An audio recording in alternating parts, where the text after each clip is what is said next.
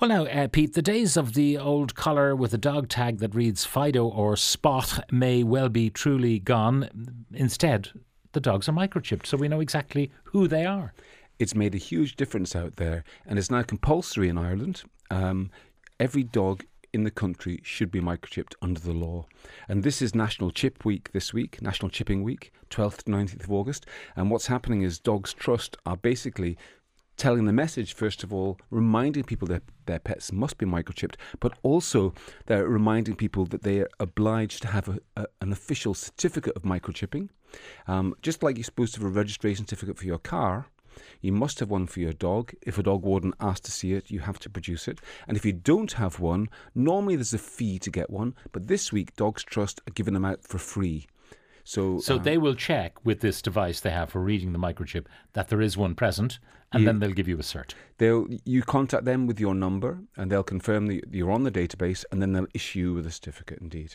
That's okay, very, very good. What sort of info is on the microchip? Well, it's interesting. People often think it's... Um, all of their details, phone numbers and email addresses and so on. It's nothing like that at all. It's really just like a barcode scanner that can see through the skin. So all it picks up is a is a fifteen-digit number, just like a barcode in a supermarket. So that barcode, that fifteen-digit number, has to be linked to your details, and that's done on an internet database, and there's four of them, four official ones in Ireland. Um, so uh, what, what vets and rescue groups and dog pounds would do if they come across a dog and they scan it and they get the number, they would go to a main European database called EuropetNet, and they would put the number in there, and they would get told which of the four Irish databases it's on. They then contact that database, and it's all confidential. Not anybody can do this. You have to be an authorised person to do this. Mm-hmm. They will then retrieve from the database all of your details, and so they they can contact you then. So you, you find a, a dog roaming or whatever. Mm. The dog is caught, brought to a vet or some authorised person who can read the microchip, mm-hmm. fifteen-digit code. Mm-hmm. Again, if they're authorised, they can find out whether it's what? Fido, Anna Mark, Irish Kennel Club or Micro Dog I D Limited. They're mm-hmm. the four databases here. They are indeed. And then they can get they can ring you up and say, we've got your dog. Exactly, and that's how it works. So it's it's it's a... We, vets and animal rescue groups are calling for this to be made compulsory for many years because it's the obvious way to solve the stray dog problem. Now a dog can no longer be lost because it's linked to a person. I have to say, though, there's quite low uptake of, although it's compulsory, like many compulsory things, uh, uh, T V licenses, whatever, there's there's a, a rate of, of people who just don't get it done. So there's an issue there. Dogs Trust are busy on other matters as well at yeah, the moment. Yeah, um, they are. They're, they're, they're a wonderfully active and enthusiastic bunch of dog lovers. And this Sunday, they're having something they're called a Dogs Trustival, a Dogs Trustival. Mm. So it's like okay. a festival of dogs, of all things dogs. And that's happening on Sunday out at the Dogs Trust Centre um, in Finglas. And it's um, it's, a, it's a wonderful event from twelve to five. And they've got all sorts of things, training displays, um, a doggy market with all sorts of things for sale and street food for dogs, if you can imagine. There's stuff for kids. There's doggy agony aunts. There's photo booths. So if you're into dogs, you'll really enjoy this day. So do come along.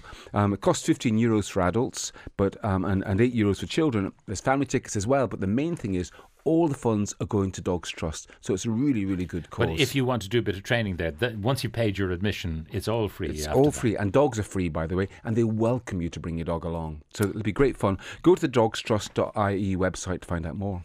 Great stuff. Now, uh, questions. My cat Tilly, twelve years old, has a lump on her side for some time. It recently burst and weeped uh, clear fluid. She was never in any discomfort, even when brushing. Should I have her checked? She becomes very distressed when going to the vet. So yes. Clear fluid coming out when this well, thing burst. Well, there's two things. First of all, definitely you should get that checked by the vet. It should be something that may well be able to be helped. And if you leave it, it's likely just to get worse. So you do need to get it checked by the vet. But the second Second thing I'd say is I would tackle this uh, this this thing of her getting distressed when she goes to the vet. A lot of cats are nervous disposition, and if you just grab them, stick them into a box, and take them in a noisy car to a busy vet, they're going to get stressed, of course. But if you should, so you should go gradually, get a cat box, leave it in the room with the cat for a number of weeks beforehand, so they get used to that, and then try and make it a much more gentle thing. Go to the vet. Don't just go in there straight away with your cat. Wait in the car and go. You don't want to have a cat sitting beside yeah. noisy dogs in a waiting room. Some vets, like our clinic in Bray, we've got a separate cats-only yeah. waiting and room, and that helps an awful lot. Ark too. Ark and Dunleary did the same. They've separate. Yeah.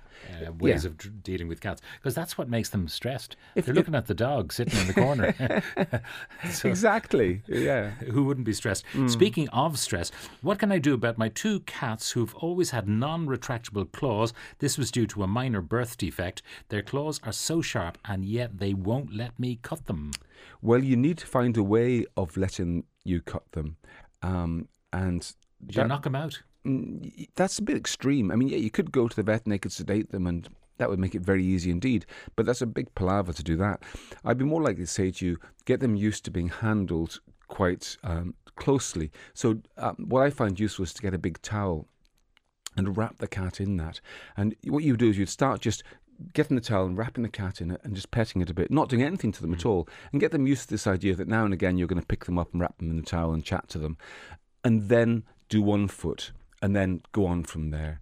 Um, but, it, you know, sharp nails that get overgrown can start to dig into the cat, so it does need to be addressed. Does need to be addressed. Mm. Uh, hi, Pete. We found a newborn baby squirrels, plural actually, out in the garden, uh, getting a new deck. They were under the old deck. Poor things were crying. We've put them in a box with low sides, with newspaper, and we hope Mum arrives. What can we do if Mum doesn't arrive? That's from Neve and Greg. Okay. Well, like with with all wildlife queries, I'd be saying, go straight to the website irish wildlife matters dot I E, and you'll find a section there for each of the common creatures that are found as casualties in Ireland, and it tells you precisely what to do.